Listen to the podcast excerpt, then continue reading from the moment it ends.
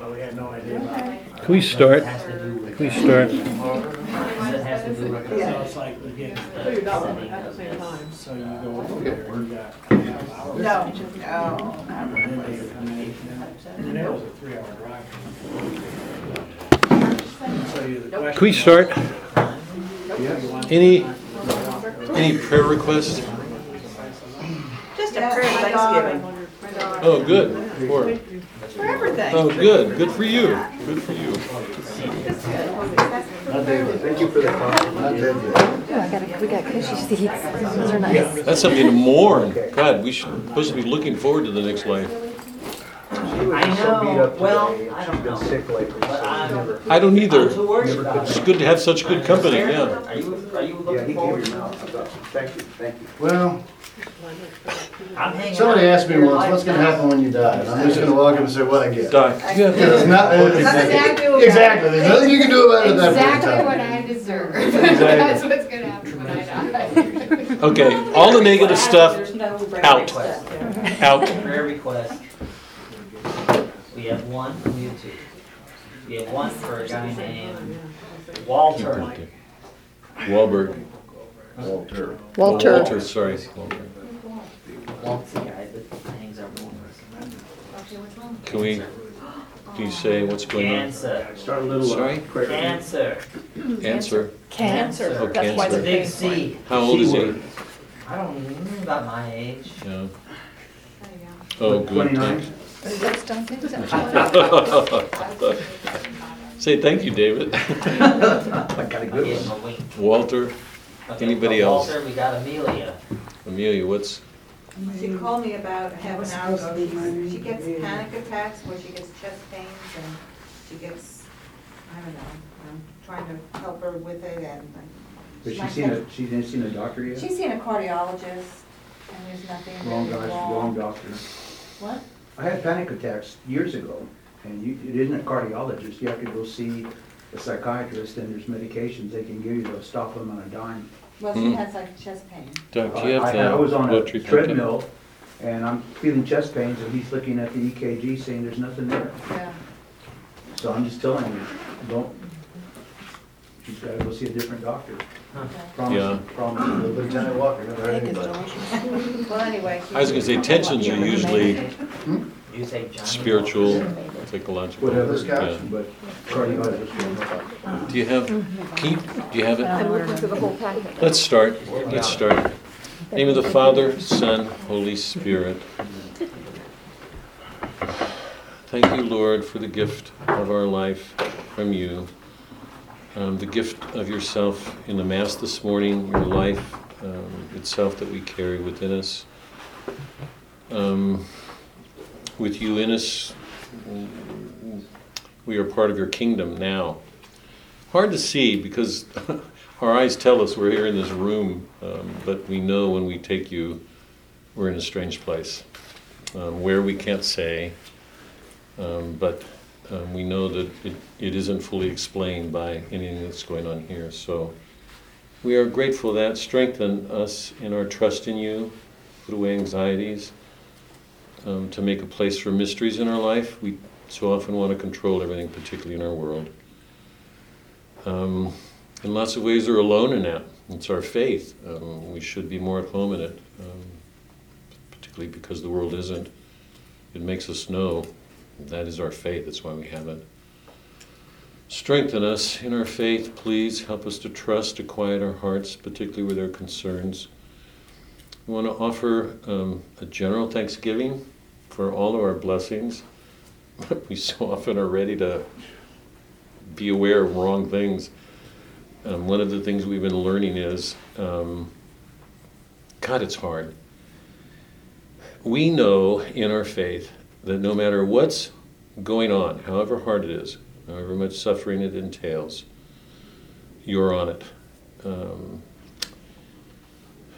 the only reason it doesn't get taken care of now is because you, you want us to know the burdens, the weights of our choices, to take greater care with our choices, what we do.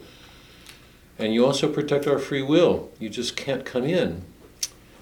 Um, it's amazing to me, certainly, that um, you manage to to bring so much good out of the difficulties around us if we will just hold on. Um, so strengthen us to hold on um, in faith, in trust, not just mechanically in our heads, genuinely, to trust. Um, knowing that um, it gives us different eyes, it changes our hearts. Um, do that for all of us, please. Strengthen um, that trust in all of us. We offer a thanksgiving for everything that's going on, even the burdens. Um, offer a prayer for Chester, sorry. Walt, Walter, um, um, in his cancer, be with him. Um, um, he's got to feel it, he's got it. Lots of people don't.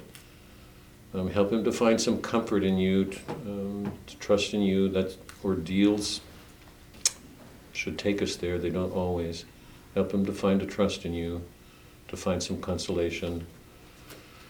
Um, help his friends to help him, um, his loved ones, and be with them um, while he goes through this ordeal. And also for Amelia, Amelia. Um, sorry, young, old, get her age. Turning Twenty. twenty-one next month. Oh, young. This young woman, Amelia, um, a lot to be frightened of in this world. When you're first step leaving high school and beginning to go out on your own, a lot to be frightened of. Quiet her heart. Let something come to her to know that you're there. Um, to learn to trust, so that she's not overcoming, overcome with these worries and whatever she's dealing with. Um, then I ask a special um, grace for all of us here in our Lenten season to take strength in um, the Lenten commitments we've made, to learn to put our appetites, particularly our appetites, away, to, to say no, always knowing if we fail, not to despair, to keep, to keep trying, because little things finally make a difference. Whatever it is, pride, envy, wrath, whatever it is. Um, strengthen us, um, teach us to be more patient. Because the more upset we get, the more proof it is that our pride is in the way. We want it done now. That's our will. We wouldn't be here if we weren't so proud. Um, we would be more moderate or be less given to what we do. So help us to be patient with our sins, to, to never, never despair, no matter how bad they are, knowing that you're always there. Um, help us to bring that to everything we do. Um, we are grateful for this time tonight, All right. particularly coming out of the movie, for Beth and, sorry, sorry, Beth. Bev, yeah. Um, for Bev and Sue, both of them, um, watch over them in their recovery. And we offer thanks for the success of their operations. Um, they've been at this a long time now. We've been together, so let them feel the weight of our class over these years to um, to trust more, to be quiet in their hearts. We offer all of these prayers in your name, Christ our Lord. Amen. Um, I, I want to take a few minutes on the class last night. I don't want to take very much time, but it speaks so much to what we're doing that I'd like to take a few minutes with it. Before we do, oh, yeah, before we do, God. Have you all met the academic dean? You know that she never comes up without whispering something in my, will you get on? Will you do? I left school, I thought I left school 20 years ago. I actually haven't. Um, I have a con- I have a confession to make, and I don't know what. Um, just to let you know, this is personal, but sometimes we get personal. I often leave class asking Suzanne, "What did they get out of it? What What do you think? What What does this mean to them?" Because I'm a little bit surprised to keep seeing you. I, I actually am. I mean, I think I, you don't know how much I admire you for sticking on, you know, sticking this out, and I just wonder what it means to you because I used to do this. I mean, I haven't done it for a long time, but a couple of years ago, you know, I, I came back. I, 15 years ago, when I stepped away from 10 years ago, whenever, whenever it was, I thought I wouldn't go I'd be sure to be back in the classroom in two years. That, that book, I'm just finishing that book now, so it's, and I can't see myself going back to the classroom, so I've been away from it for a while. But it's been a pleasure for me to do this with you. I think you know that. But every t- every once in a while, I wonder, wh- what do you get out of it? What does it mean to you? What you know, what is this? Because you're here. There are times. I'm saying this truthfully now. I want you to know this. There are times when I look at this stuff and think to myself, you you got particularly you've been a Catholic all your life. I mean, I know Mary has. Um, she's got years on me. Um, I think you guys know this stuff better than I do. You know it far better than I do. You've lived it far longer. I'm so aware as we get older of failings. I mean, you know, I'm always glad for Lent because it's. I always have the impression that we're going. We're going. I truly. This is not. This is real. I'm not saying this just say it. My image of us during Lent is that we're all going up this mountain together, uh, bearing these sins. So it's it's a special time for me. But I sometimes think um, you guys know this better than I do, far better. Some of you have lived this, you know, so much longer than I am. Um, and I suspect that you um, that you do, and you probably just deny it. Think you don't. Um, I'm not sure that that's true. I mean, I, you know how committed I am to teaching that I believe it's really important. I, I believe so much in education that I, it, I grieve a lot because of what I see going on in education. It, it, it so upsets me. Um, I, I wish younger people were getting the stuff that we're you know doing in this classroom because of what I believe it could do for their lives. Um, but I believe that, that you guys probably see a lot more than you do. And at least one of the values of what we're doing is that it gets clarified. You know, the things that we believe in um, get cleared up a lot and it strengthens. So, anyway, I'm glad we're here. I enjoyed the movie last night. And I gather from some of the from some of the tears, at least those of you who had hearts enough to but I'd like to hear what any responses. I don't want to take a lot of time, but I'm glad to hear any responses to the movie last night, just for a few minutes, because I think it relates um, so much to what we're doing. It was wonderful. Yeah. Why, David? Why? What do you? What? Well, you know, and I, and I'll own up to that, I asked him, how did he get the movie, you know, for the first fifteen minutes, but I think it, it teaches, it- I don't know if I'd say teaches, but it touches you about things that happen to you in your life. And here's a guy who lost his job, he's having a hard time dealing with life, and he applies for a job that's a mistake, but he finds happiness in it, he finds um, that it touches, the things he does in that capacity touch other people now. Right. And, and that was, that was just, you know, how many Yeah. times have we been in situations and we think we didn't touch anybody at all? Yeah. Yeah. Or that what we're doing isn't Yeah, worthwhile. yeah, there you go. Yep. Well, he, he, he had especially, it's because he was um, kind of abandoned and he didn't have his mother Oh, anymore. yeah. So all that's like an undertone of everything that he was dealing with. So I think it kind of propelled him into this, doing this new thing. And it was, it was hard because, you know, back, you know, the Japanese are very much, you know, they have, they're homogenized type of society and there's untouchables in their history. Mhm. And he felt, he, he felt, gosh, I was abandoned by my father, my mother's dead, and now my wife doesn't even want to be with me because I'm doing something that's considered untouchable. So I really felt sorry for him, because he was dealing with a whole lot. So Yeah. I'm glad that she decided that it was something more, I mean, she accepted it. hmm Which to me, culturally, that's kind of nice, because usually in the homogenized cultures, they don't do that. Yep. Yep. Yep. Yep. Yep. S- Did I give you a copy? Did you get one, David? Yeah. Good. Anybody else? They talked about fate a lot.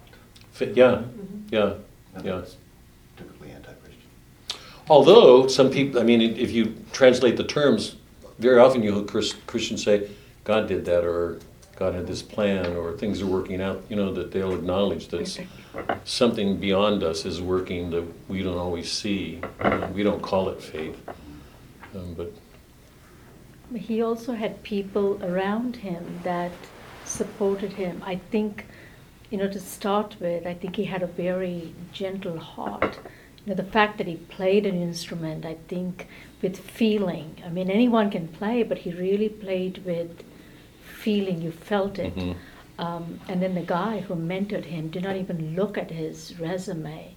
So, and The, the under, the, the, the, his boss? right, Yeah. his boss Saw it immediately. saw Right, something in him. Right, Um, right.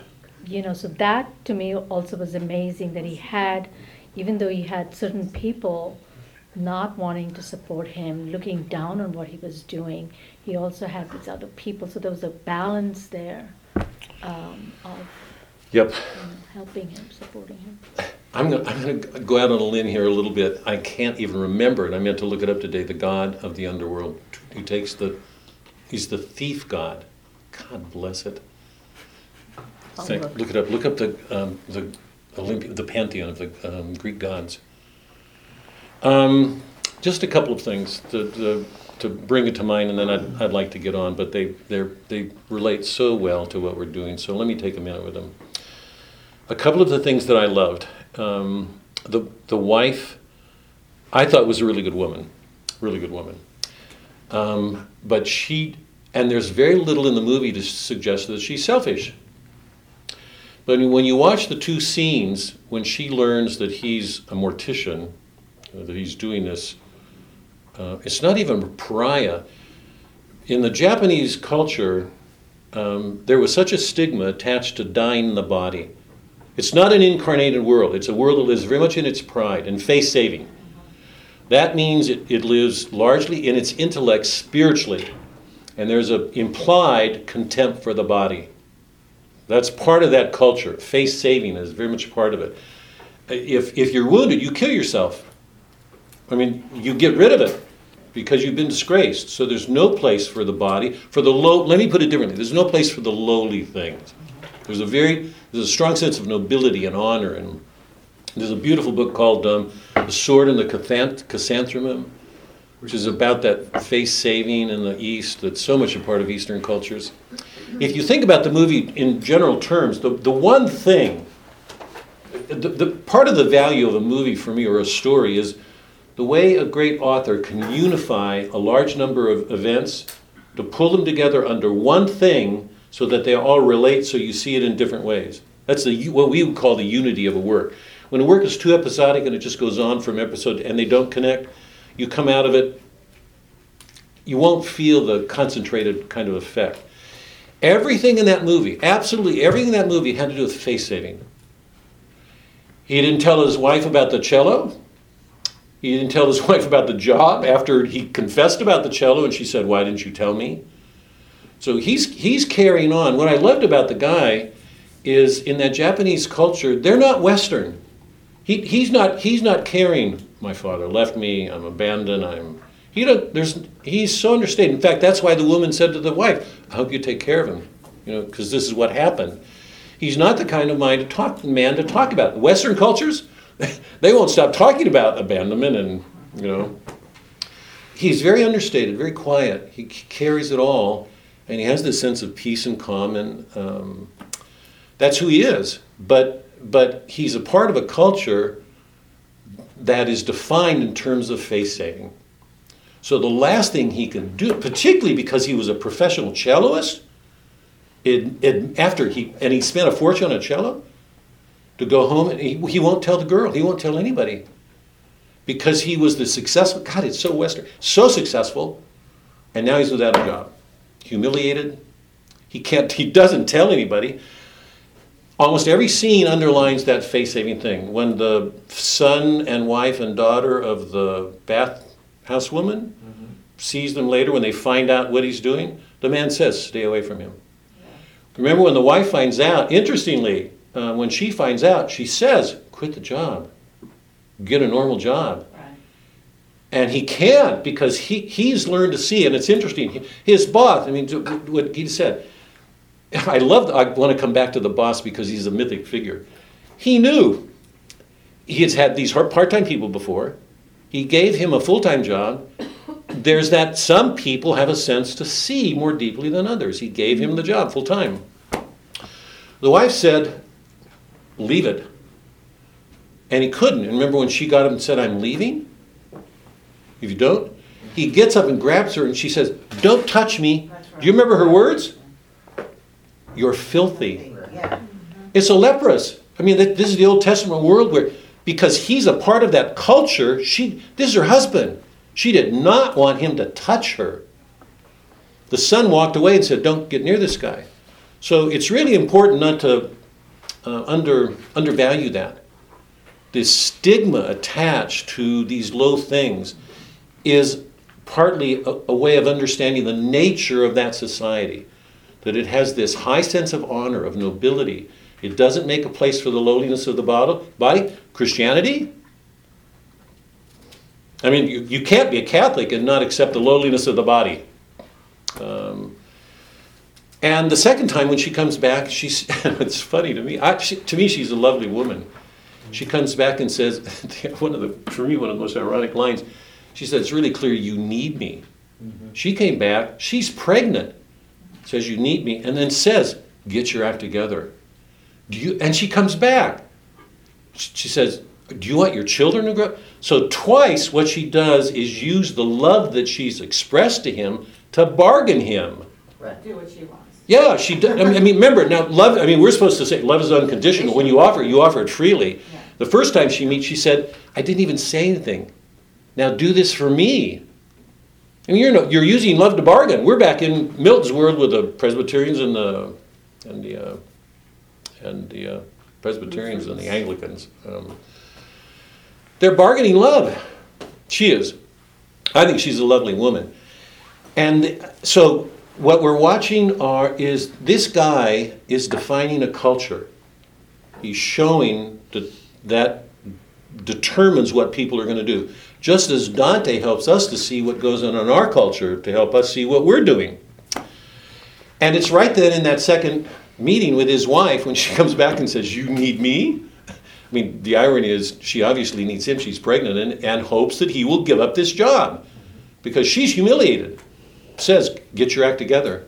You want your kids to, you know, she's so convinced that he'll do it.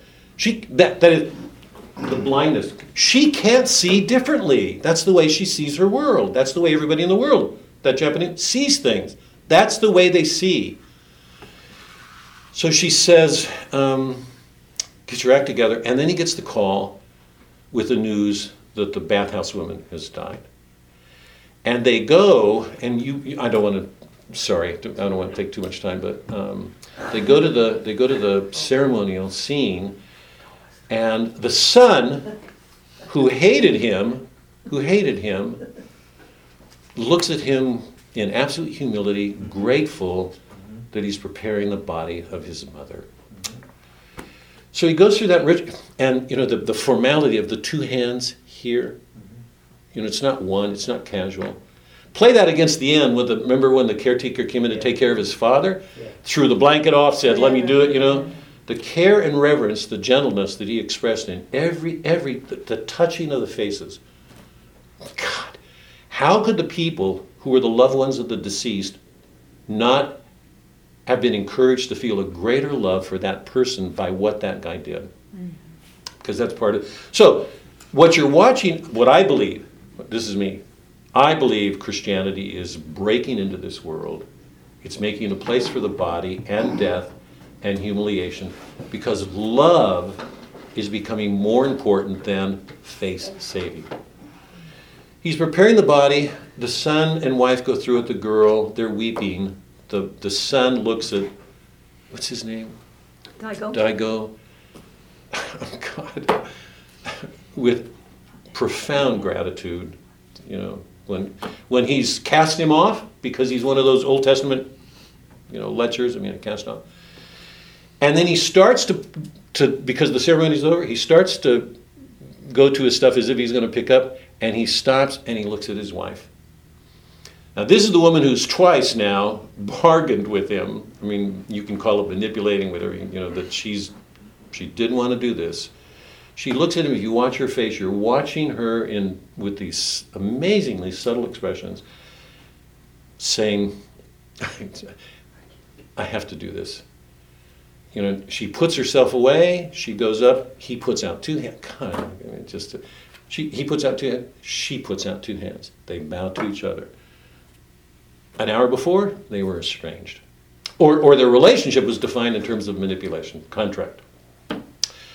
And, and the interesting thing is, she comes to that because she watches him do what he does, and she watches the effect on the family. The next time we um, see it is um, with his dad. Remember, or, or the, and I think there's an interval scene or somewhere in there where he, where he tells the story. I love that story. Before, think about what we've done together as a class. Before there was writing, before there was writing, people sent letters by stones. They picked out a stone that best expressed what they felt because there was no other way to express it. So there's this hunger in the human person to find some means of the, the word to express oneself. If we don't have if we don't have words, how can we relate to each other? They sent stones, and they had that exchange of the stones. Remember when he goes and he tells her and he looks for the right stone for her? If you remember, it's a very smooth stone and it's small, and he tells her the story and hands it to her. And we know from the, those those intermittent scenes that the stone the father gave him was large and ragged, beat up, heavy, which I take to be an expression of the burdens that, that he was carrying these large burdens. Remember when he made he gave the son the small phone, the stone, and then and um, or he gave the son gave him a small, stone, and he gave the son this large, scarred up, beaten up looking stone. And he kept the small stone. And at the end, well, they have that scene where he tells his wife that story, and she's really touched, and he finds a little rock and gives it to her. At the end, when he's when he gets really angry at that guy, said, you know, get out of here, and he takes over because the guy was just one hand taking the clothes. You know, it's just it's a body, it's a dead body. God, the reverence for the dead um, and the body that he brings into that culture. Because if you watch every one of the families that he went with, every one of them was touched by what he did. Every one of them was brought closer to an acceptance of the body and death. They could let go of their beloved. Um, it's almost sacramental. Anyway, you know that when he's when he's preparing his father's, he's the hands are vice-like. He has to pry the finger, and then God, there's that stone. God, I got to step away for a second. um, it's none of them talking. No, it's it's the gods. It's the gods. That's what I. But Look at look for Hera, Zeus, Hera, Zeus, Athena. It's not beside it, it, it, um, Dial. It's not a Yeah. Artemis. It's her brother, or no, it's the it's the thief god. Anyway, if you watch your wife's expression, she, I mean, the humility in her as a woman, she's she's practically hated her husband, and he's a he's a pariah. She's looking at him with absolute joy, proud of him, taking pleasure watching him do that with the to be reunited. And remember, the, the guy just heard from the, the woman in the office that she had abandoned her son, and he got furious at her. So everywhere, everywhere around are all these, all of our failings, our human failings that we take to our death. So what happens at our death matters because it's it's a moment when we can reconcile, or we carry them, you know. And that ceremony helped put them away. So my reading of it is to the question is Christ present? I'd say absolutely everywhere. Absolutely everywhere. The humility, the breaking through this face-saving pride, the the the power that it has to bring people together that were estranged, families, husband and wife, and the humility with which they will go on in their lives. And here's my last comment. The, the, the really, one of the greatest things for me watching that movie was their humility changes the way they see things. The world's the same, yeah, but the humility that they bring to it utterly changes the dynamics in everybody's relationship. Get past our pride and see with love. I mean, it's a trite sort of saying, you know, but that to me was what the movie was about, right at the center. It just it was, it's shattering a culture. Something Christian entered that world. Because the way that, think about the way the world was before he entered into it. Picture that world: divisions, guilt, anger. You did this to my daughter. You did this. We didn't raise him right. It was your fault. Um, give up the job. It's humiliate. Don't touch that guy. If you look at the world, it's just full of condemnations and darkness. At the end of the movie, you're watching a. This is a founding. It's like the epics that we've been. it- it- there's something entering that world that's bringing a, a spirit completely at odds with what defined it before. The thing that really got me is he found peace with his father. Yep. God, that just, Yep, that was yep, gut yep. wringer. And I'm going to say one thing and then stop. One of the other things I loved about it too, I mentioned it last night, was one is the sense of seasons passing. Yes. The birds, the you know, watching the flock feed, and the blossoms coming back, and then winter coming. That there's this recurrence, and that means a possibility for renewal.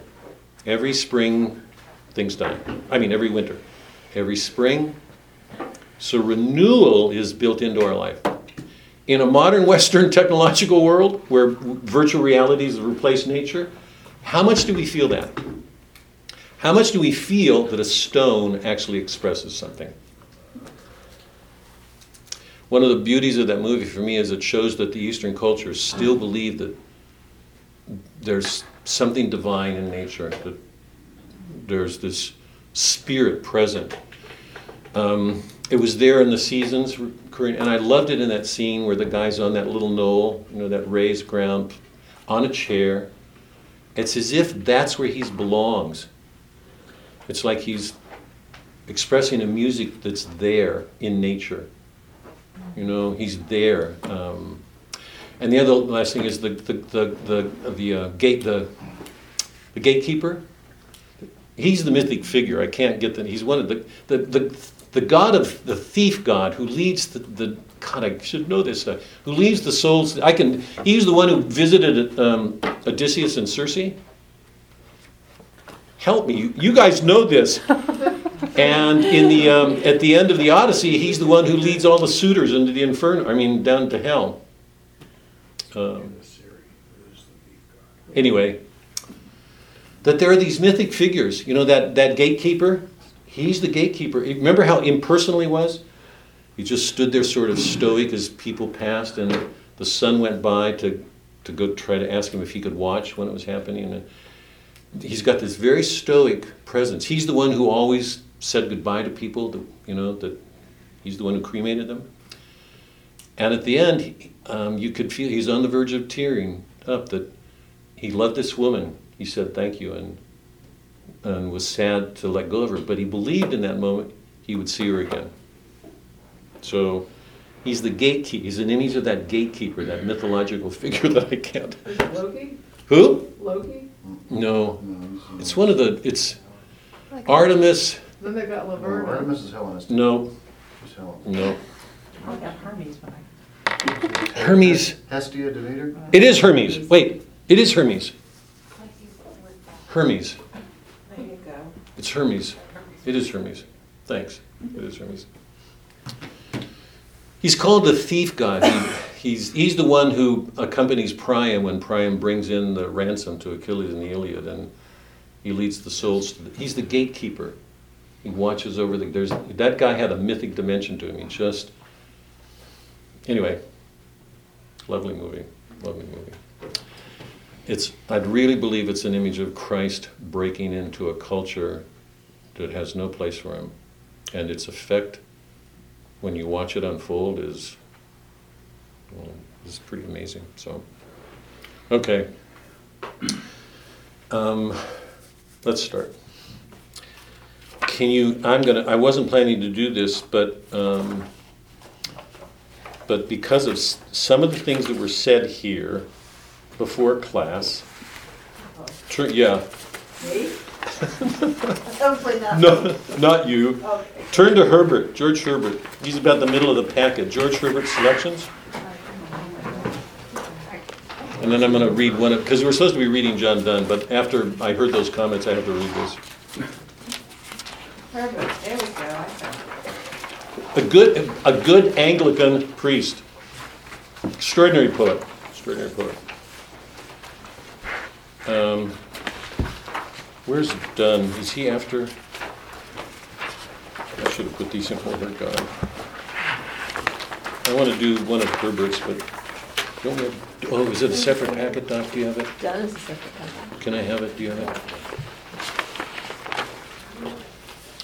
This is the, It's page two of the, of the Herbert collection. they're all page twenty-two. It says death and Yesu, Which one are we doing? Oh, love Yes, thanks. That's what it was last week. This Okay? This is what we're supposed to feel facing the prospect of death. Not negative, as much as, as much as I think most of us are terrified of it. This is what we're, this is from an, Ang- I- we've done a little bit of Herbert, it's been a while, but he was a Herbert, or I mean, a Anglican priest. He was a contemporary of Donne's. He's part of that metaphysical group of poets who, who did this amazing poetry in the 17th century, just, just slightly after Shakespeare. So this is early Renaissance. It's uh, just a little bit before, um, before Milton, okay? Um, The Reformation is well underway. Um, The, the West is divided now, uh, pretty seriously. Um, But his whole collection of poems is divided into three, the porch, the, the church, what's the, the church and the church triumphant? It's the, the church militant, which is us on earth. Um, we're, we're, we're engaged in this battle with evil, all of us. So he divided his poems into those three sections, and it begins, I think the opening poem is an opening poem called The Altar, and it shows an altar. It's, the poem is shaped like an altar, and in the, in the words that form that altar, he's dedicating everything he did to Christ. So all of his poetry is Christ. Okay? Death by George Herbert. Death, thou wast once an uncouth, hideous thing, nothing but bones, the sad effect of sadder groans. Thy mouth was open, but thou couldst not sing, for we considered thee at some six or ten years hence, after the loss of life and sense, flesh being turned to dust, and bones to sticks. We looked on this side of thee, shooting short, where we did find the shells of fledged souls left behind, dry dust, which sheds no tears, but may exhort, extort. But since our Saviour's death did put some blood into thy face, remember this is an apostrophe, it means an address. He's addressing, he's addressing death, as if death is this person. But since our Saviour's death did put some blood into thy face, thou art grown fair and full of grace, much in request, much sought for as a good. For we do now behold thee gay and glad as at doomsday, when souls shall wear their new array, and all thy bones with beauty shall be clad. Therefore we can go die as sleep and trust half that we have unto an honest faithful grave, making our pillows either down or dust. Actually, since we're here. Since we're here. Yeah, let's do love. Go back a page. I love um, George Herbert. I, I, I'm, I'm, next week, we're going to do the collar. We haven't done this, but we'll do it. It's on page four. We'll do the collar, but it's a long poem, so let me wait. Let's do love, page one. Love bade me welcome, yet my soul drew back, guilty of dust and sin.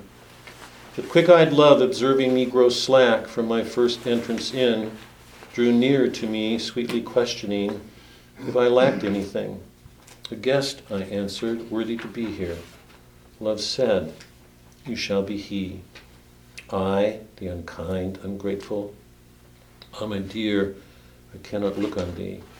Love took my hand and smiling did reply, Who made the eyes, but I? Truth, Lord, but I have marred them. Let my shame go where it doth deserve. And know you not, says love, who bore the blame? My dear, then I will serve. You must sit down, says love. and taste my meat. So I did sit and eat. George Herbert. Okay.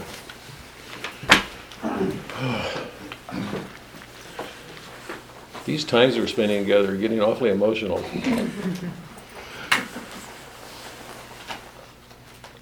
Okay. Quick review. Put a watch on it. One last point. When you say, when you say quick, everybody in the Yeah. room rolls their eyes. Do not encourage that guy, will you? Because I've been watching him do that. All, we were only here, what, 45 minutes already? For a man who has spent his life reading and learning language and literature and to not know what the word quick means is quite stunning.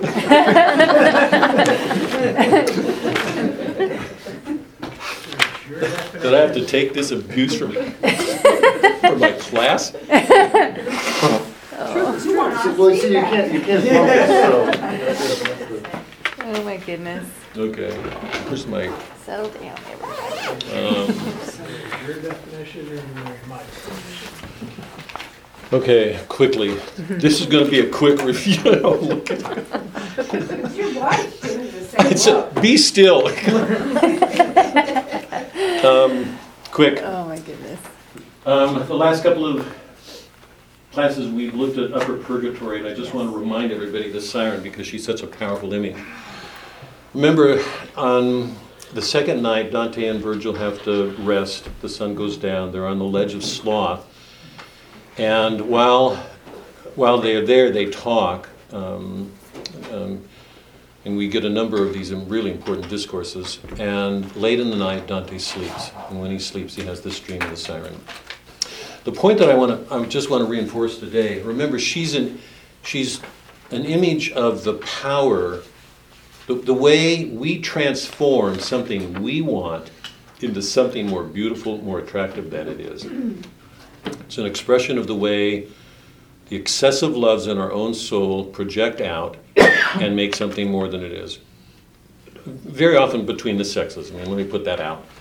It's not just a car. We want a car, and as soon as it gets scratched, we're disillusioned. It's it's we bring that to our human relationships with consequences. I mean, when the people don't meet up to our expectations, we get angry and discouraged and feel let down. So it's a serious critique. Remember, she's situated where she is because what Dante is going to encounter in the next three levels um, are excessive love of good things. They're to be loved. The, the sins below, pride, envy, wrath, are loves of evil. We want something bad to come to our neighbor. We're too proud. We don't. We want to be above them. We're too envious. We want to see them lose something. We're too angry. We want to, we want to get back at them when they've hurt us.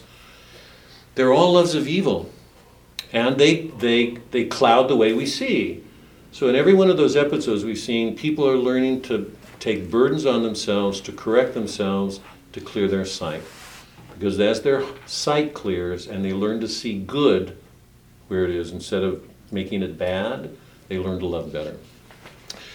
When he comes to the level of the sloth, it's inadequate love, and he's about ready to go to those upper three levels where he's going to encounter the love of good things.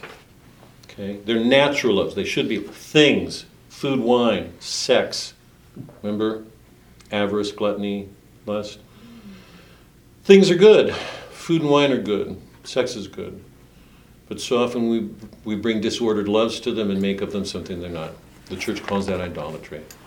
We saw Homer's treatment of that. Dante learned from Homer. I mean, imagine a world without the pagans.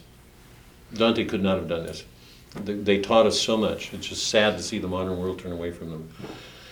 Odysseus had to encounter the sirens. Okay, so it's and, and it- Homer knew it well. He couldn't have done that if he didn't know it well. The one thing that I just want to remind everybody of is this: that remember, uh, it's Dante's desiring her that transforms her and gives her a beauty that's really at odds with the way she really is, because she's stuttering, yellow, maimed. You know, she's just not attractive. The most important thing, one of the most important things to take away from that is he cannot free himself from her on his own. That's just absolutely crucial to see. If you go back to the Odyssey, when Odysseus is on um, Circe's island, Hermes, Hermes comes to help him. Hermes gives him a little moly, and it's only because he has that moly that he can strengthen himself against Circe's enchantments. She turns men into swine. That she she brings the sexual animal out of man. She's she's different from Calypso because Calypso is an image of that that power in woman to spiritualize. She's, she, she brings out the spiritual. Her, her power is much greater than Circe. She has Odysseus for eight, eight years, Circe for one. Hermes comes to um, Odysseus's um, um, assistance. Without that Moly, he couldn't be free of her. So we know that Odysseus can't get free of Circe without divine help. And we also know that he can't get free of Calypso. Hermes comes to him to help him from Calypso. So Homer's really clear about this. With respect to the sexes, I don't care what the modern world says. With respect to the se- women didn't need to come into politics. They had more power over men, I mean, just by virtue of being women. Homer's really clear in it. Of the nine and a half years that Odysseus is away on his journey, nine of those years are spent with under the control of women. The power that women have over men, sexually, spiritually, the image, the beauty of them. You don't have to look farther than our culture to see the way the, the media plays to the beauty of women. Um, I mean, it's hypnotizing. You, you can't go anywhere where it's not used. That, that's how profound it is. That's how archetypal it is. So when, when Dante picks this up, he's not, he's, he's not an innocent. He knows exactly what's going on. He, he's got to know that personally from his own life. One of the most important things to see is there's no way a dis, um, Dante can get free of that siren on his own. Right? Lucia comes to, wait, here, reason is not strong enough. Virgil won't do it. Lucia has to come to say to Virgil, What are you doing? Wake him up. Reason, we can say how we can go to our death saying how rational we are and how much self control we have with our reason. I'm trusting everybody knows that. See if reason is enough to stop us when you, when you see a good piece of food in front of you and you want to eat it and you know you shouldn't. Or whatever, sex, food, drink, wine, whatever it is. What, what Dante's showing us is that there's no way to escape that power except with divine help. That's how great it is. So I just want everybody to see that. When Dante goes up to the upper purgatory, the levels of upper tur- purgatory, he's going to face love of good things, not evil. These are good things. But that's the kind of power we give them over us because of our desires. We want these things. So we saw the power of the siren, and then we, um, we saw the souls on the level of avarice. And I just want to quickly summarize, quickly um, go over these. Take a look um, on page 301.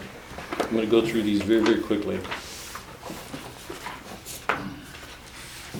Even though that word's taken on a relative meaning in this class.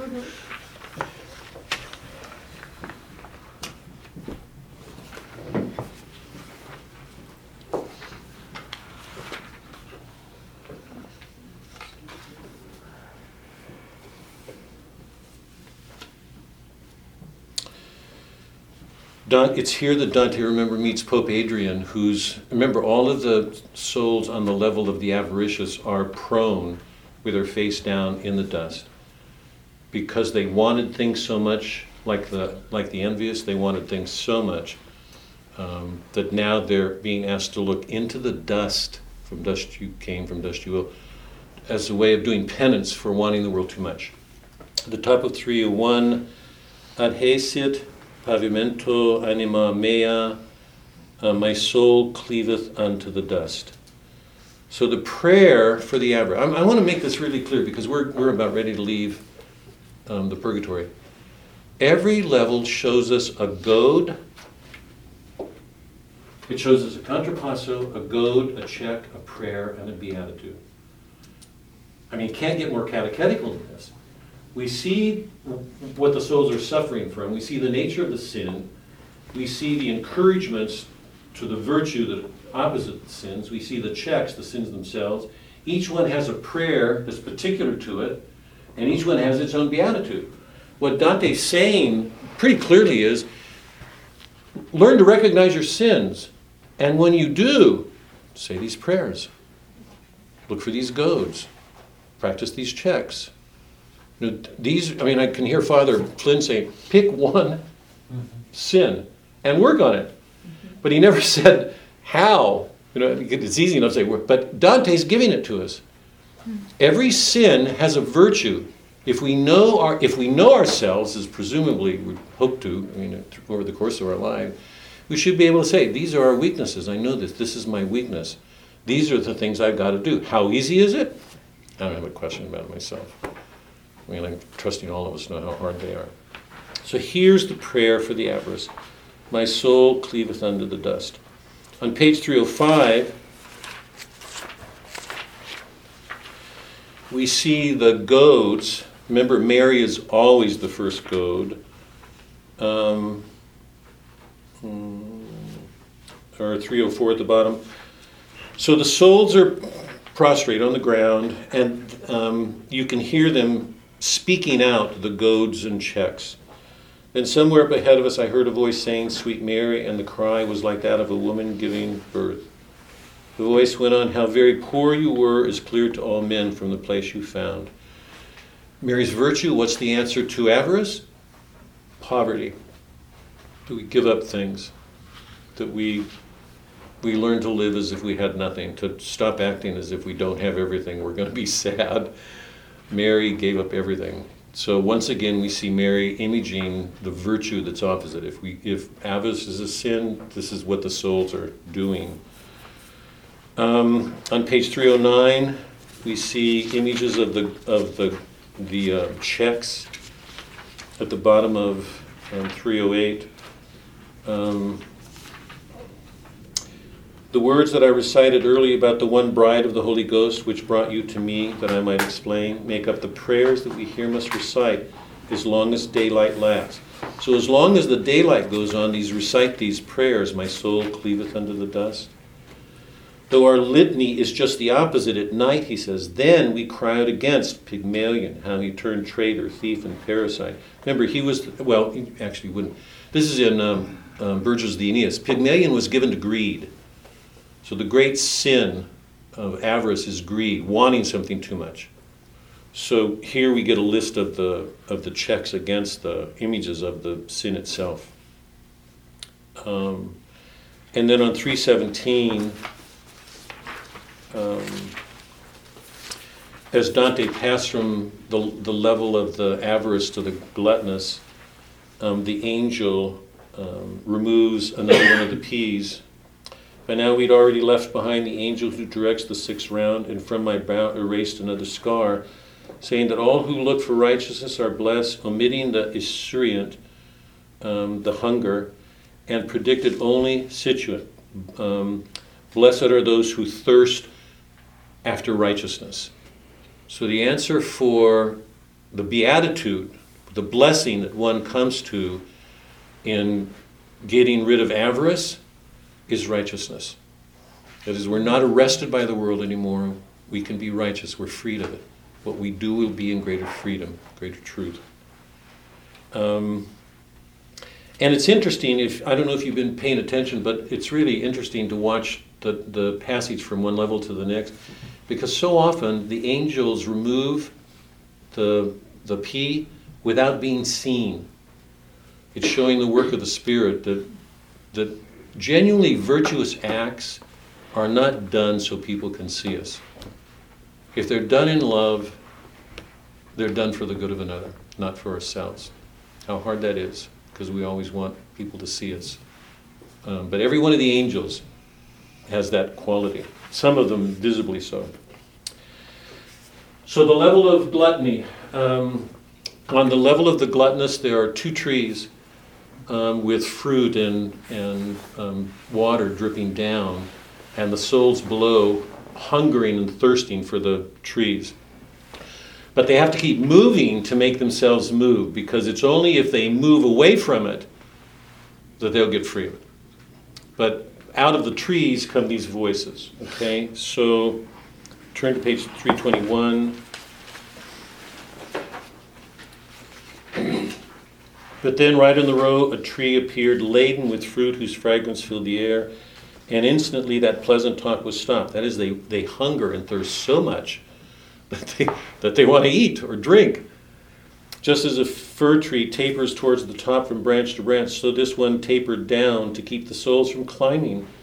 I suppose, on that side where our way was bounded, poured clear water from the high rock to the tree, sprinkling the topmost leaves in its cascade.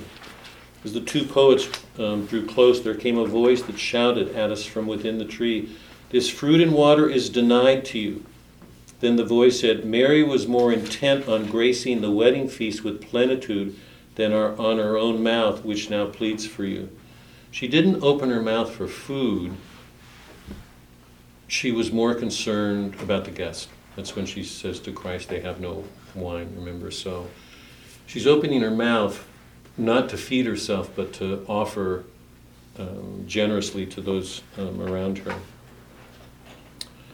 Um, 323, um, in the middle of the page, then suddenly we heard the tearful chant of Labia Mea Domine in tones inspiring a sweet blend of joy and pain. O Lord, open my lips, and my mouth shall proclaim that. You, we all know that, I think. We know that prayer. So we're opening our lips to pray, not to feed ourselves. So the answer to gluttony, to eating too much, is to pray again. You know, but, but it's it's just amazing what Dante's done. He's he's giving us the prayer that, that deals specifically with a sin, as well as the um, the goads and the checks and the beatitudes. Um, let's see. On page three, we know the uh, down below their eyes dark shadowed, sunken in their heads, their faces pale, their bodies worn within. That is, the souls on the level of gluttony are starving themselves. So they have emaciated looking faces. Their eyes, they look like sockets. They're, they're uh, you can almost see their skeletal fixtures. um, go on over on 326. I mentioned this before, but I want to take a minute because I, I think it's so touching. He, he meets with Forese, who is a good friend of him, at the top of 326, and he says, Forese, since that day when you abandon our world for a better life, less than five years from your last day have passed. If when you knew that moment of sweet grief that weds the soul to God again, you were close to your death, able to sin no more, how have you climbed so high in the mount? I thought surely to, fi- to find you down below, where souls who had wasted time must pay with time. We saw that, right, in Antipurgatory. They, they're delayed because they delayed life. Dante's shown us that each person will be measured according to his responsibility, how much responsibility he took for himself. He's surprised to see Forese there because Forese didn't start doing penance until late in his life. So we get an image of a man, once again, who put off doing penance, and he's surprised. Here's Forese's answers, and it's really telling against once more this notion of how God. And you could almost say one of the principal things that we learn in the Purgatorio or in our faith is how much our own spirit of self reliance gets in the way. In our pride, because we want to think we're so good and capable, we want people to admire us. Um, we don't look to help from other people. We just don't. What Dante's showing us, God, what Dante's showing us is it's only by virtue of the help we get from other people, largely God, that we get along. Otherwise, we're in hell, in our own world, often our private world. It was my Nella with her flowing tears, he answered me, who brought me here so poor to let me drink the sweet wormwood of pain. It was her pious prayers and her laments that raised me from the slope where souls must wait and set me free from all other rounds. All the more dear and pleasing to the Lord is my sweet widow that I greatly love. It's, it's her prayers that got him to this level because if it had been left to him, he would be down below. You know, um, so it's this amazing gift that love is to us, and it, it seems to me that one of the things Dante's showing us is this. You know, when we began the class, I talked about, or in my prayer, I said, um, "Help us to trust to make a place for mystery in our lives. That when there are troubles, we know that you're doing this." We know that you're doing something, even if we can't see it, because you're not going to leave us alone. He just has to protect our free will in the way he goes about it, and and somehow in a way that helps us to get better instead of presuming on him or, you know. but learning to trust in the right way. So there's this great love that's at work in the world. Um, Dante didn't see it, but once again, there's this wonder that he's experiencing. Forese's making him clear, making it clear to him what's going on. But the other thing I want to point out here, notice what he goes on to say. He said, "My wife lived in this town where there were very few virtuous women, which made her virtue all the greater. She didn't do what other women did." Um, my dear brother, how can I tell you this? I see a future time, it won't be long, in which ban- notice what a severe condemnation, in which bans from the pulpit shall clap down on those ladies of Florence who bold faced now walk our city streets as they parade their bosoms to their tits.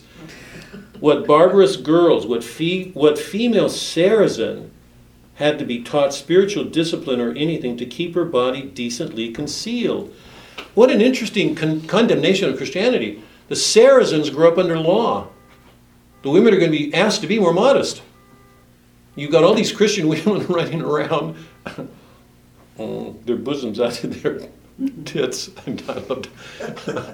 so, we're, has the world changed at all? I mean, you're watching these young women play loose because they've got the freedom to do it. And once again, think about Dante's critique. There are not laws being enforced. Um, I mean, the, the, the disorders between the church and the state are, are showing in the way people live their lives. Um, but if those shameless cre- creatures only knew what the swift heavens have in store for them, they would by now be screaming their heads off.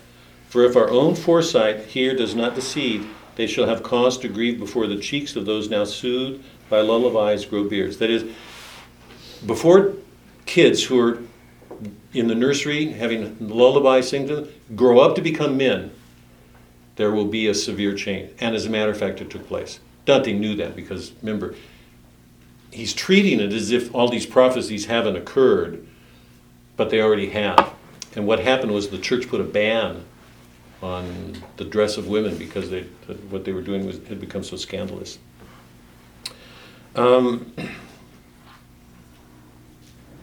the Beatitude on 334.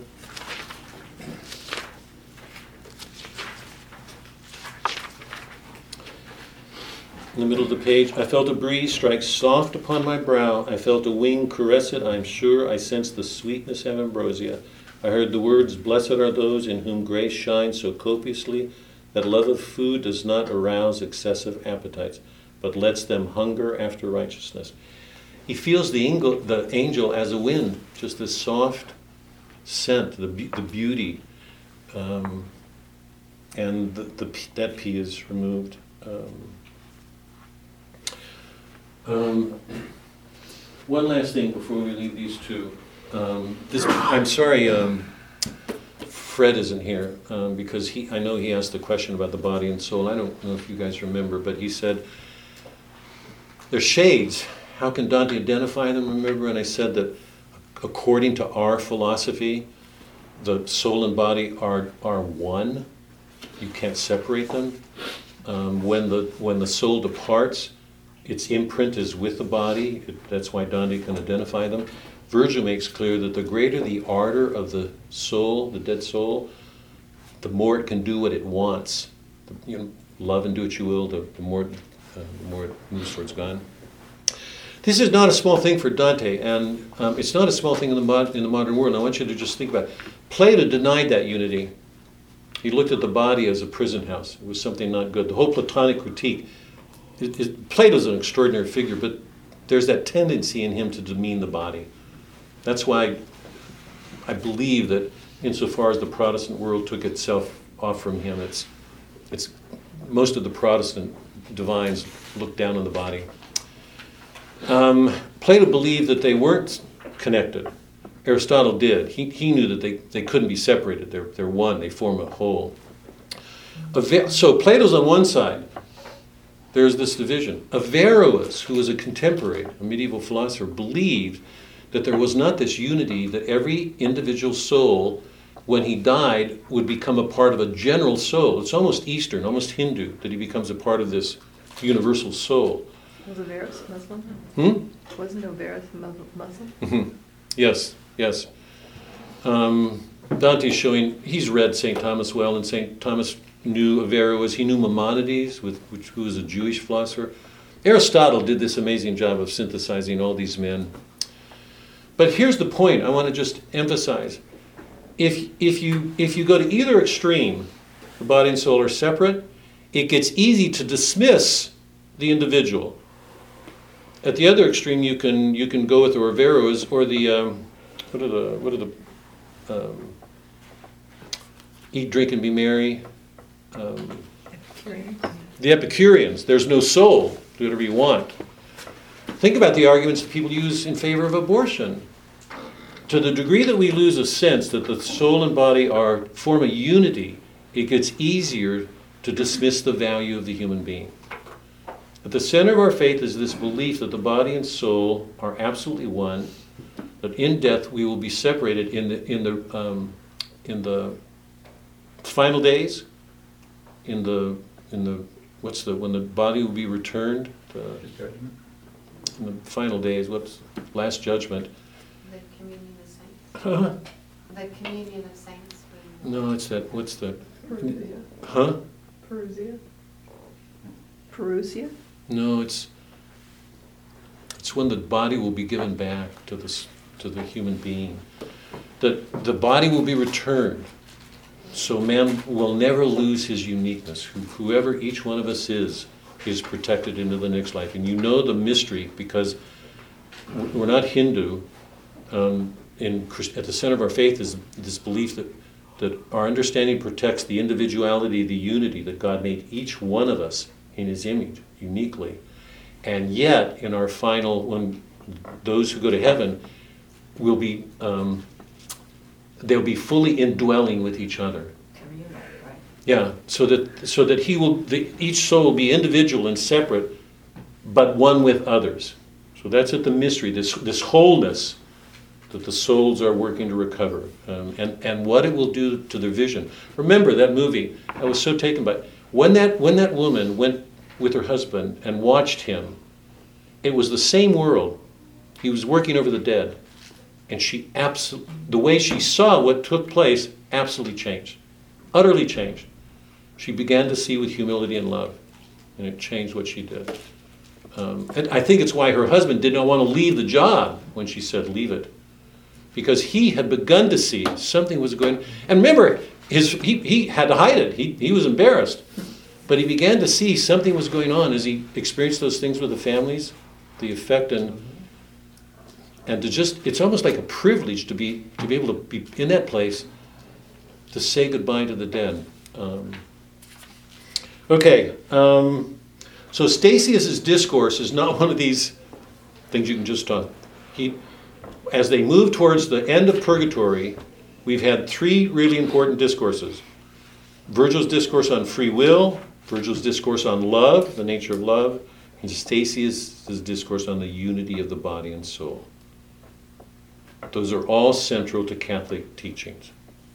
They, they should affect everything we do. To, to, to feel in our hearts, to know in our minds. That's the way things are. Okay. Um, when they come to the level of the lustful, um, remember that the contrapasso is the fire that, that, um, that um, um, circles the ledge next to the, to the inner mountain, the surface of the mountain. And the interesting thing about the contrapasso here is, and this is interesting because it's not that way with the proud or the envious or the um, any of the others. The the contrapasso, the punishment, is also the means of purification. It, it's it's an image of the sin itself, because lust is flaming. It's you know it's it's a talk about. I, I've always had this question. I, I can't answer it, but I'll offer this thought on it. I've, I've always wondered whether one of the meanings behind this gathering of the poets that I'm about to look at is that poets by nature tend to be very passionate men and given to lust.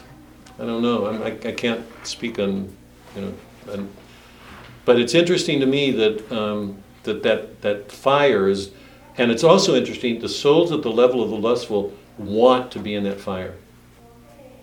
They, they want to be in it. They're, they're great lovers. Remember, this is the one closest to love. This is the one ledge that most resembles love. They want to be in that fire. That's their sin. And yet they want to get free of it, to become chaste. So, the contrapasso is the fire. Um, the goads, let's see if, where the goads? Um, on page 339, go back.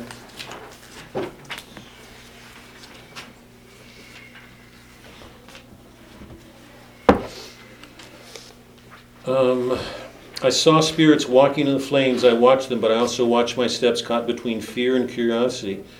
When they had sung that hymn through to the end, they cried out loudly, Virum non cognosco. I know no man. It's Mary again for chastity. Okay, it's the answer to the lustful. So um, the the contrapassos, the flame, the goads are once again the major goad is, is Mary. Um, on page 341, Dante encounters the souls, and at the level of lustful, lustful, there are two rows of men.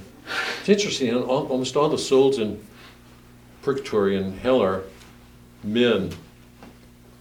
Not all of them, but there are two rows of men. One of them going the right way are the heterosexuals. They're, they're there be, not because of a illicit love, because of an excessive love. And the souls going the opposite way are homosexuals, because they were engaged in unnatural expressions of love. And so remember, homosexuality doesn't put one outside of the church, it's just another sin that there's people doing penance both ways. So take a look at 430 what, what is it, 430? Yeah, 4, Three something. yeah, 341. As soon as friendly greetings are exchanged before taking the first step to depart, each one tries to outshout the other's cry. The group that just arrived, Sodom Gomorrah.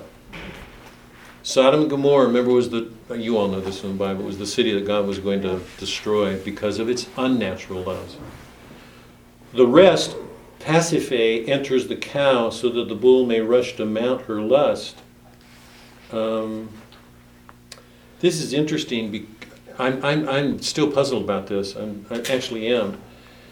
The, the myth behind that, remember, is that um, her, her, her husband, King Minos, became so enamored of a, of a bull that he didn't sacrifice it. That is, he, he, he was so possessive of something, he wouldn't give it up to God. Um, the gods took vengeance on, on it and, turn, and made his wife fall in love with it, Persephone. And she asked um, Daedalus, the, the one who, the great artisan, to construct this maze, or first this box, that looked like a cow. And the, the, uh, the, um, she, she mated with the bull inside this, artif- this artifice and produced the Minotaur, who is the beast man. And remember, we saw him at, he was the guardian of the uh, violent. And we talked a little bit about that. I know we did it in Virgil because the Minotaur is, is one of the beasts that, Vir- that Aeneas has to face when he comes to Rome. Um, because of a man's pride in wanting to be too possessive, and a woman who, who become, became too possessive of something bestial in man, it produced this bestial form of sexuality.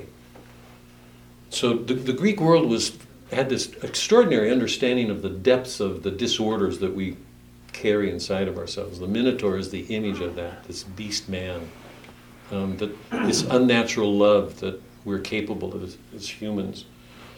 Um, 342 at the bottom, Dante says, I climb to cure my blindness, for above a lady has won grace for me that I may bear my moral burdens through this world.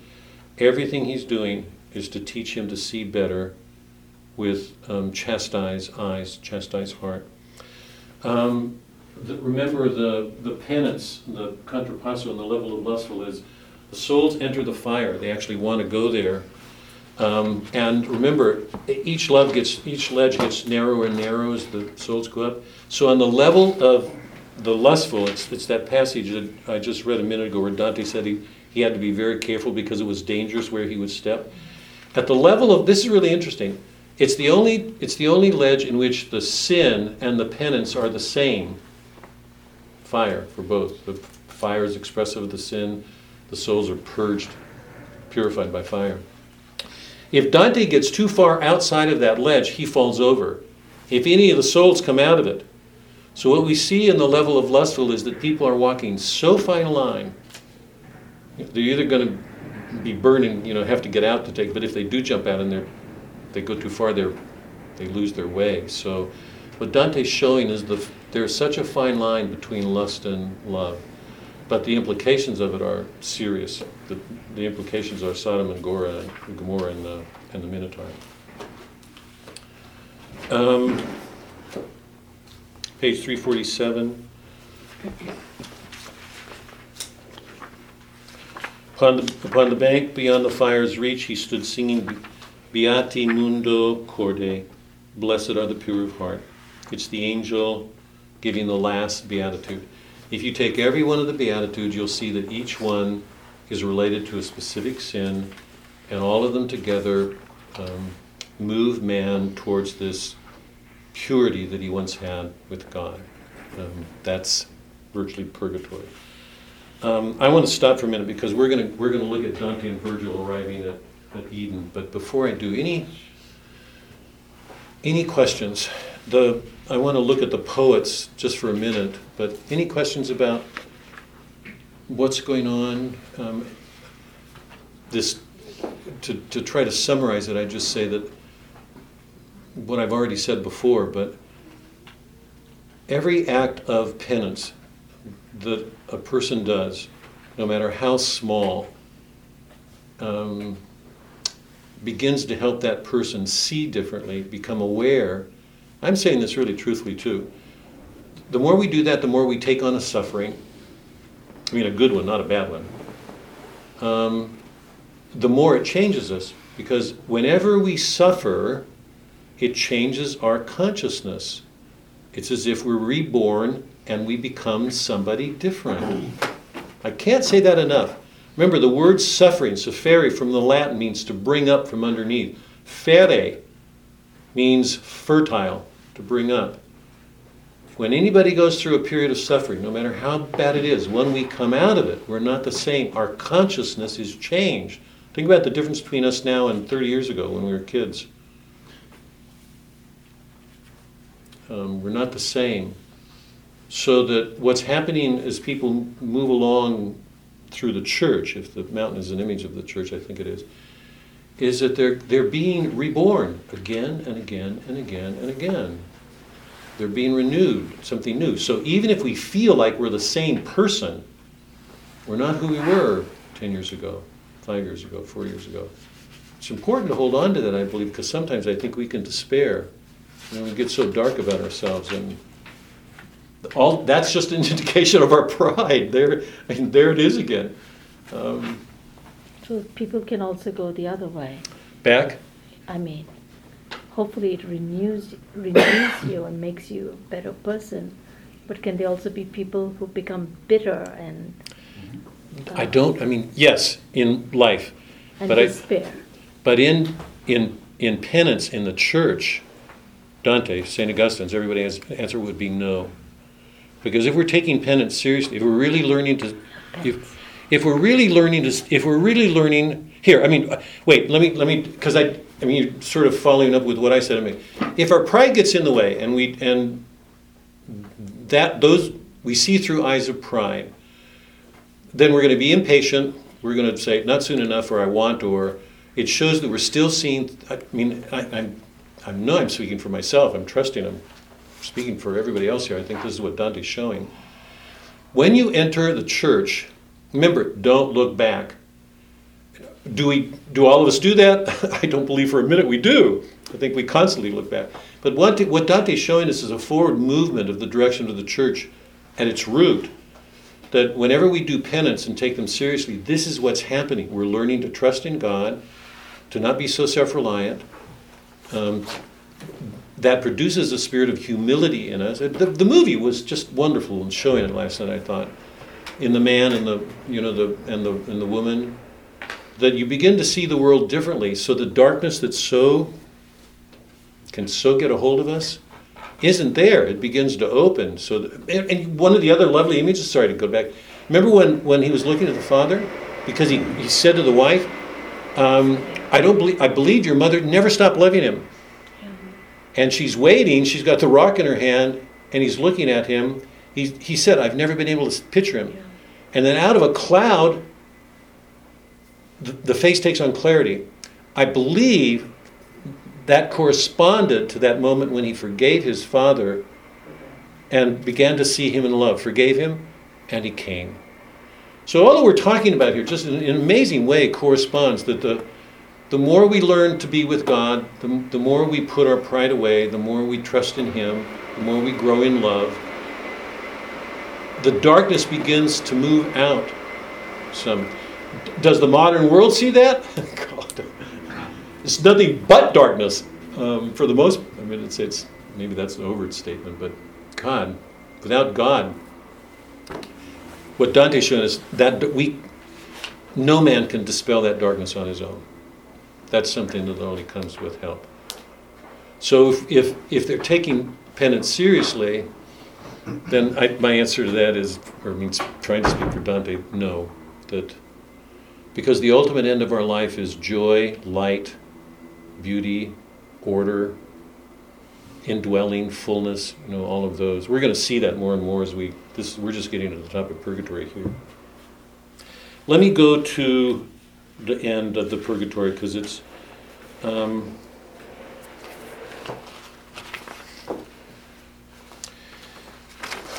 these are beautiful lines. We don't have, we don't have time to do these. I wish we did. Um, Actually, Gita, it just goes so much to what you're, speaks so directly to. I wish we had time. Okay, what's Dante showing? As man moves through his life and he undertakes a penance. Remember, the difference between purgatory and hell is the people in hell want justice, that's what they've got. The people in purgatory want justice, but they're asking for mercy. So they're bringing law and love together. That's the whole journey of purgatory. Um, as they undertake these penance, they they um, they relieve themselves or are relieved of their sins. That's you know the P's are wiped off, and they become more and more whole. So when they get to the top of, of purgatory, they return to something like the garden. This was man's original state, except it's different, and, I- and it, it's so important that I want to get to it in a minute. But notice Dante's description of it. 352. Without delay, I left the bank behind and slowly made my way across the. He's just had a dream of Leah and Rachel, the contemplative and active life, um, and it's important to see that they they um, they are both important in the church, but the one is for the sake of the other. The active life is for the sake of the contemplative, to learn to see the world better. Um, when he comes out of the dream, he comes up um, to the earthly paradise now, and this is the way he describes it. Now, eager to explore on every side the heavenly forest thick with living green, which made the bright new morning light more soft, without delay I left the bank behind and slowly made my way across the plain, whose soil gave its own fragrance to the air. My forehead felt the stirring of sweet air, whose flowing rhythm always stayed the same, and struck no harder than the gentlest breeze. Down, they did not curve so sharply towards the ground that little birds among the topmost leaves could not continue practicing their art. They welcomed in full throated, joyful sound the days beginning to their leafy boughs, whose soughing sound accompanied their song. All of nature is one the birds, the trees, the fragrance, the soil. Go down, by now, although my steps were slow, I found myself so deep within the ancient wood I could not see the place where I came in. The whole world of purgatory, gone. It's behind. The clearest of the clearest of all waters on our earth would seem to have somehow a cloudy tinge compared to this flowing transparency. The, the streams are beautiful. By the way, those of you who did Eliot last year, th- those of you who did, um, when we did the um, quartets, if you remember Burnt Norton, Eliot describes going to the pool and seeing the, dun- lun- the um, sunlight, hearing the birds and the children. There's not a question that he's got this scene. That remember, we those of you who that the garden haunts us. We all want to recover that world where everything went, enjoyed this oneness, things were one with each other. The streams are absolutely transparent, so the clearest streams on earth would seem cloudy. the beauty of those lines.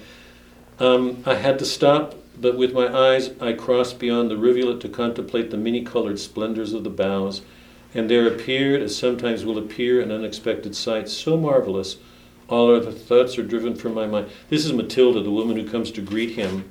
She will welcome Dante now, but I just just remember, Dante has now recovered that place that, w- that was like Eden before the fall.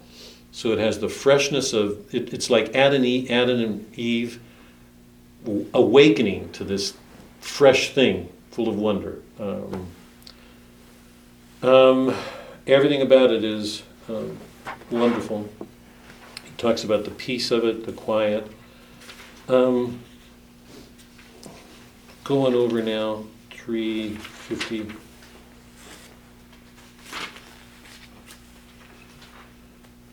Um, page 358 in the middle. My brother, look and listen, she says. But, by the way, Matilda's really strange, and I'm not quite sure what to make of her, except it seems to me she's, she's in some way supposed to represent the opposite of the siren. She's an image of the beauty of original woman, gracious, hospitable, nurturing, welcoming, um, Dante. Uh, she says, um, Watch and listen. Suddenly, a burst of incandescent cut the air. With one quick flash, it lit up all the woods. First, I thought it was a lightning flash, but lightning goes as quickly as it comes. What I saw stayed. Its radiance increased. What can this be? I thought, and as I did, a gentle melody was drifting through the luminous atmosphere. The righteous zeal made me curse the presumptuousness of Eve. To think that while on earth and heaven obeyed his will, a single woman newly made would dare to strip off the veil imposed by him. Had she remained submissive to his will, I could on those ineffable delights have feasted sooner and for much more time. He watches this procession approach over on 359 towards the bottom.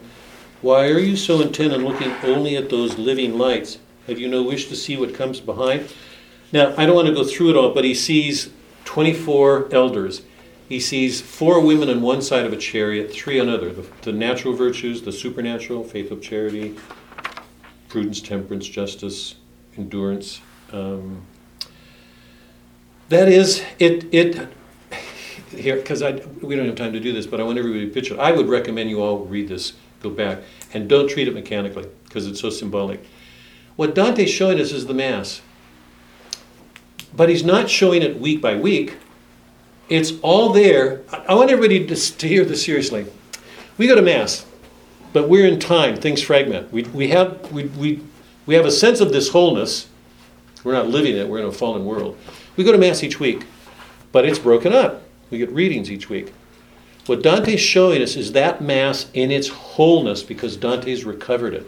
Now imagine what that experience would be. Truly, take any Mass in which you've been moved profoundly and know, how, however profoundly moved you were, it was only a part of our church. Imagine that in its fullness, because that's what's happening. All of these creatures are moving towards Dante with Beatrice in this chariot pulled by a griffin. An eagle, an eagle, dual natured. Eagle, justice, lion, the nobility, the, the lion of Judah. Um, Dante's so taken by it that he's not seeing Beatrice. Um, finally, she comes, page 365. He sees her, and instantly, though many years had passed since I last stood trembling before her eyes, captured by adoration, stunned by awe, my soul that could not see her perfectly still felt, succumbing to her mystery and powers, the strength of its enduring love. No sooner were my eyes struck by the force of the high piercing virtue I had known before I quit my boyhood years. Then I turned to the left with all the confidence that makes a child run to its mother's arms when he's frightened or needs comforting. To say to Virgil, not one drop of blood is left inside my veins that does not throb. I recognize signs of the ancient flame. I think that's Eros. When we know that all Eros has just been purged. So Dante's saying this is that even when he's through with purgatory, there's still something there, okay? But Virgil was not there. We found ourselves without Virgil's sweet father, Virgil to whom, for my salvation, I gave up my soul. Now, this is Beatrice.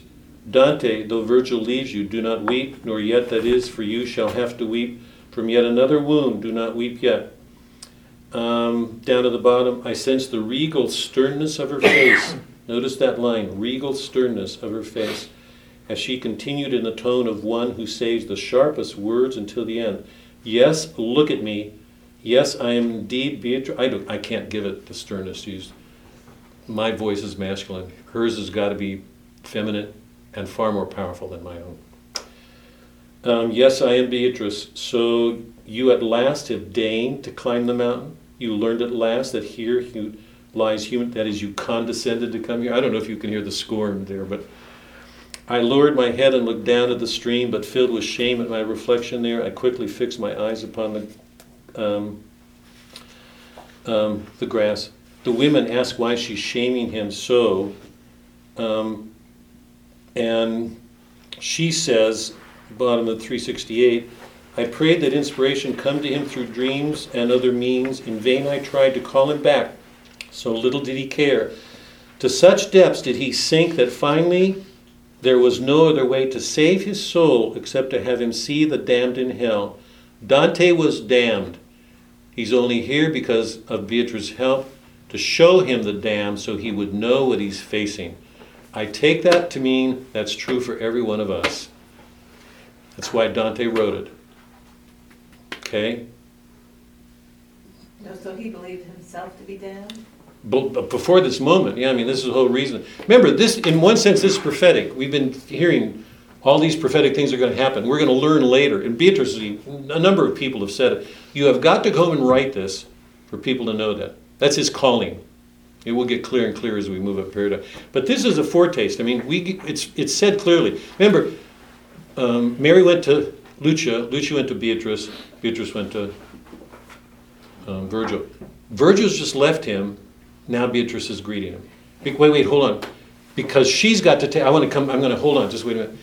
She's got to take him the rest of the way. She's got to do something Virgil can't. But the point I want to make here is two of the greatest influences in life Virgil, who gave him all of his wisdom, and Beatrice, who revealed the Trinity, are now here.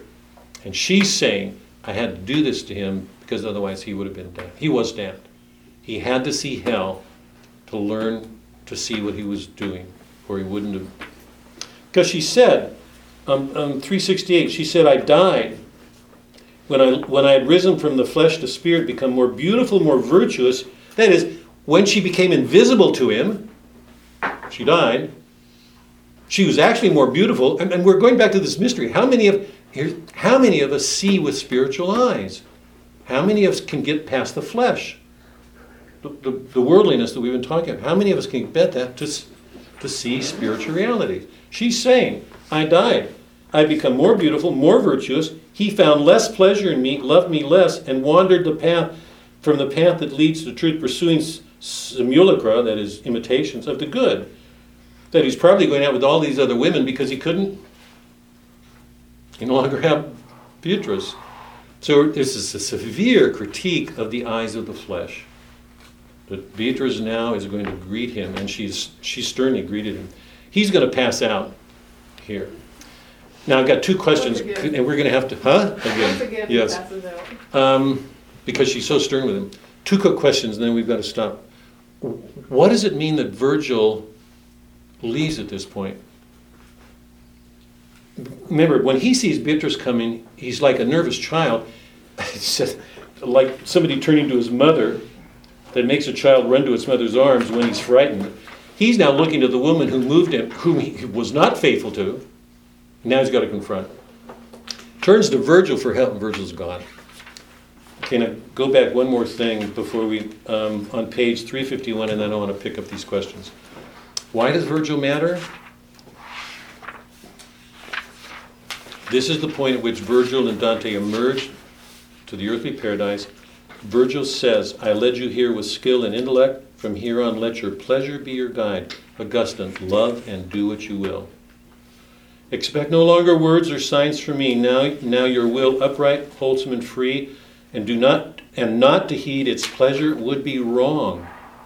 I crown and mitre you, Lord of yourself. According to our tradition, priest, prophet, king. Priest has a throne, bishop has a mitre. Virgil says, I crown and mitre you. You are, you are king and priest. What you do, to not do what you will would be wrong. And he says he'll say no more. Now, now, what does it mean that Virgil's leaving here? Lots of people get upset about this because Virgil, remember, Dante wouldn't be here except for Virgil. And yet now he's going back to hell. Yeah, why is that? That's what I'm asking. Because he's. Yes, but as you said, there's certain pagans that are not destined to hell.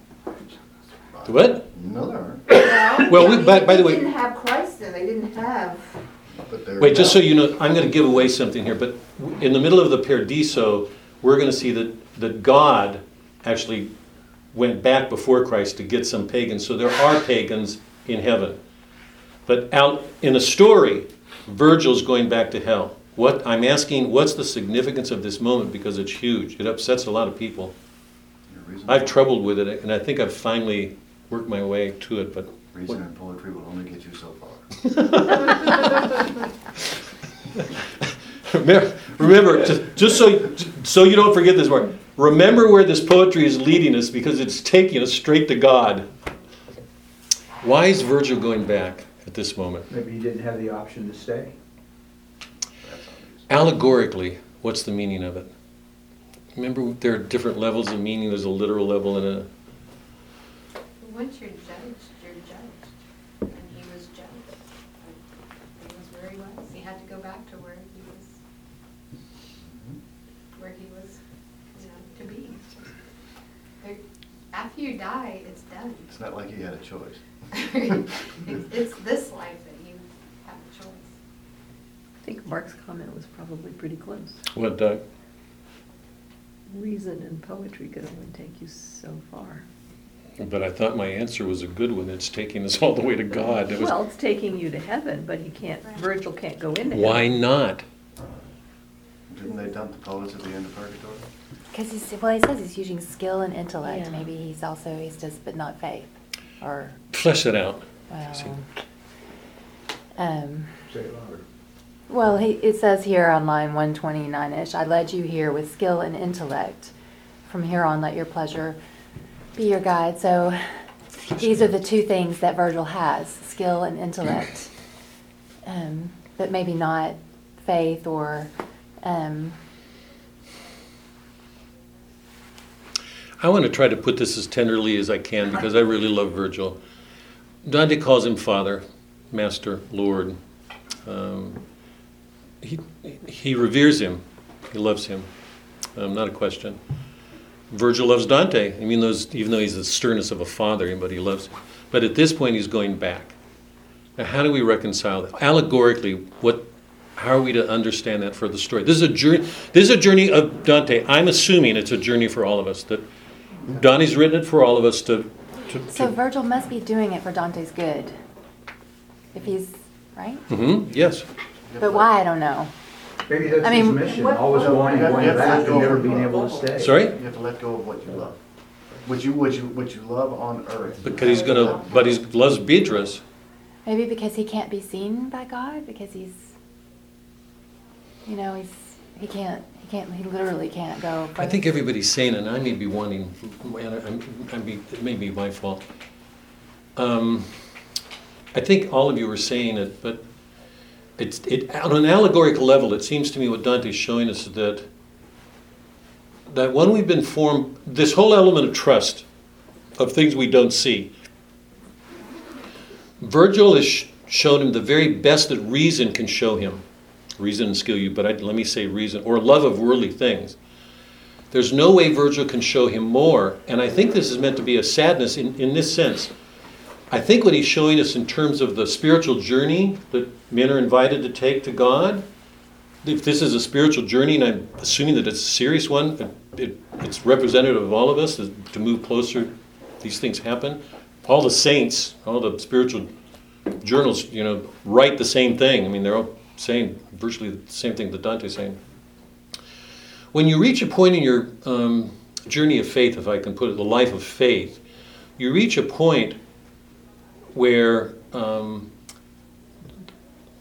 reason, as you are used to using it, has a fleshly nature to it. And at some point, you have to give that reason up. Now, I want to make this really clear. Does that mean reason is done away with? No, absolutely not, because Beatrice is going to use reason at every point to show Dante things. But what's interesting is her reason is informed by faith. So I think it's that moment when we have to let go of seeing the world that way. And I think it's a moment of sadness. It's a hard thing because it's not easy for us to let go of that. It, it's a great power over the world. It shows us a lot. It helps us a lot. We trust it a lot. This whole question of self reliance. He's going to have to rely on Beatrice. She doesn't lack reason, but everything that forms her reason is of divine things. So I think this is that moment of a parting with self reliance, the trust that we put in our, in our earthly rational powers. It's not to say give up reason, because that's not what's going to happen. Reason is going to take us all the way to God. But it's a different form of reason. And I, it, for me, that's really important because I've, I've grown up listening to, to, to um, um, secular professors grieve, I mean, resent this. It's like an unfairness that Virgil would have to go back to hell. I think allegorically, Dante's showing us that kind of reason has no place going forward. It will, it, don't look back. It will hold you back. That way of seeing the like the, imagine in the movie last night, if the wife had reached that point where she looked tenderly at her husband the way she did at the very end when he was working on you know, preparing his father, what would happen if she'd gone back to the woman she was 24 hours earlier? If she refused that life?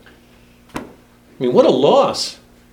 Just, is it a simple way to put forcing him to take a leap of faith? Because he's giving up everything he's known on this journey, which was his guide, who had all the answers, and, and.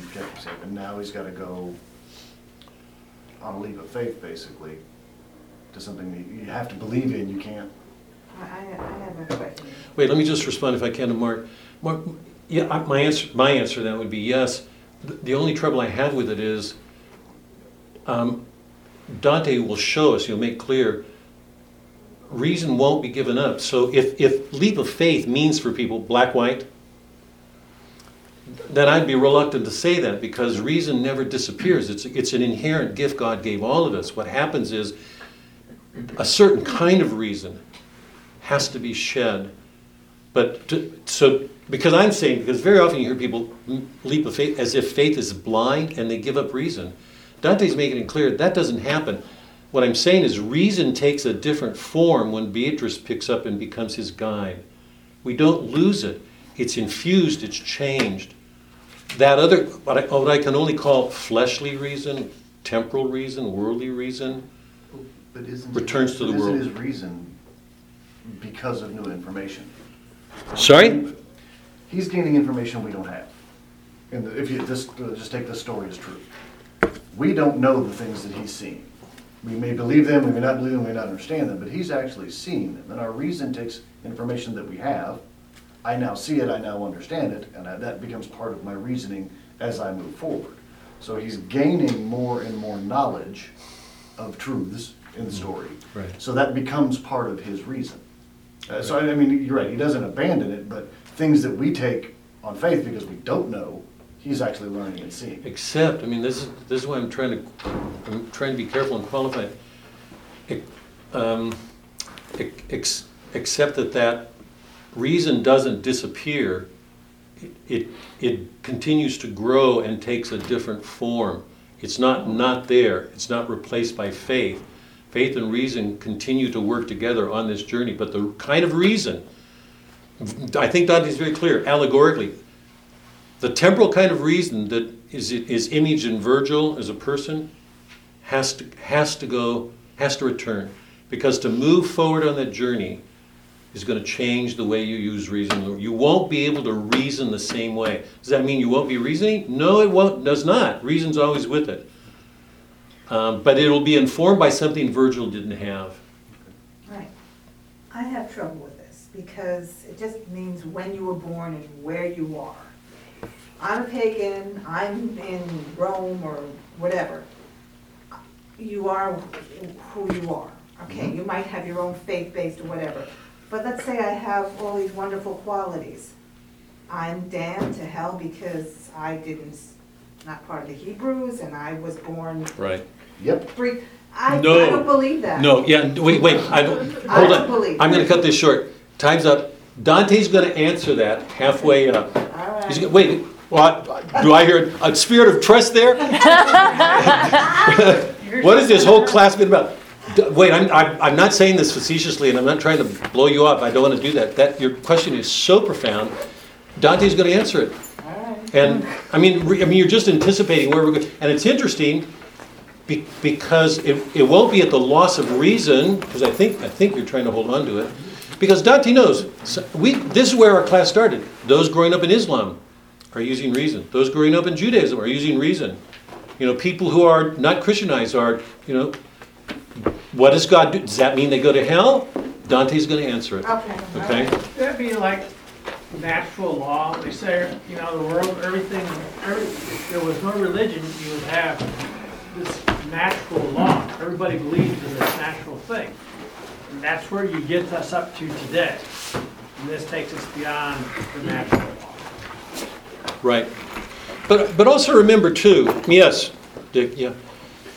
This whole journey only took place because a supernatural order was put into motion on Dante's behalf.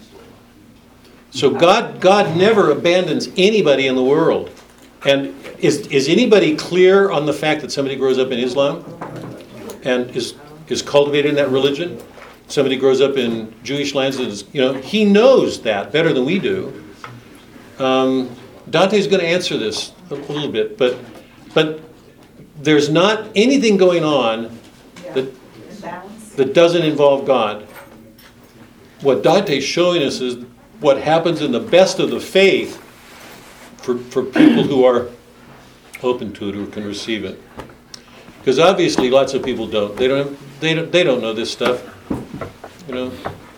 How many? How many people in Serbia or Afghanistan have read Dante? I mean, Yeah. We're still not allowed to read. Next week, I think is the mission. Are we skipping? We're going to have class. I mean, I, as far as I unless unless somebody says We're taking over. there's there was only one person that wasn't going to make it, and I thought if it's just one person, let's go ahead. If there's more, let me know. I'm gonna go to the mission. You were the one. Okay. That's fine. Uh, You know, we're talking about reason. This is, this, there was a show called the uh, Song of Okay, that's why I brought it again, because, you It was know, about Bernadette Sewell. And towards the end, the bishop says, for those that believe, no explanation is necessary. For those that don't believe, no explanation will suffice. Isn't that, those that, that when you think by faith, it's a different form of reasoning. right? But he, he was like trying to make it seem, reasoning is reasoning, and it isn't that way.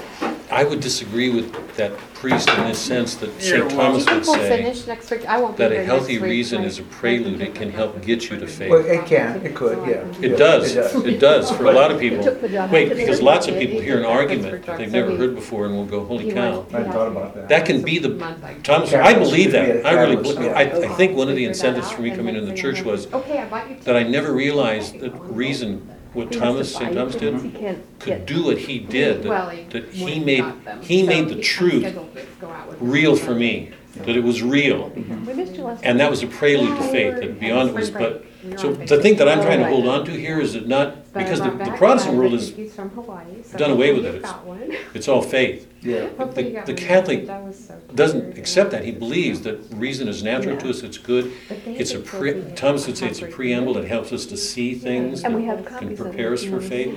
And ultimately, Oh, good. I mean, here in, in our story, reason will take a richer form because it's informed by faith. Virgil doesn't have that.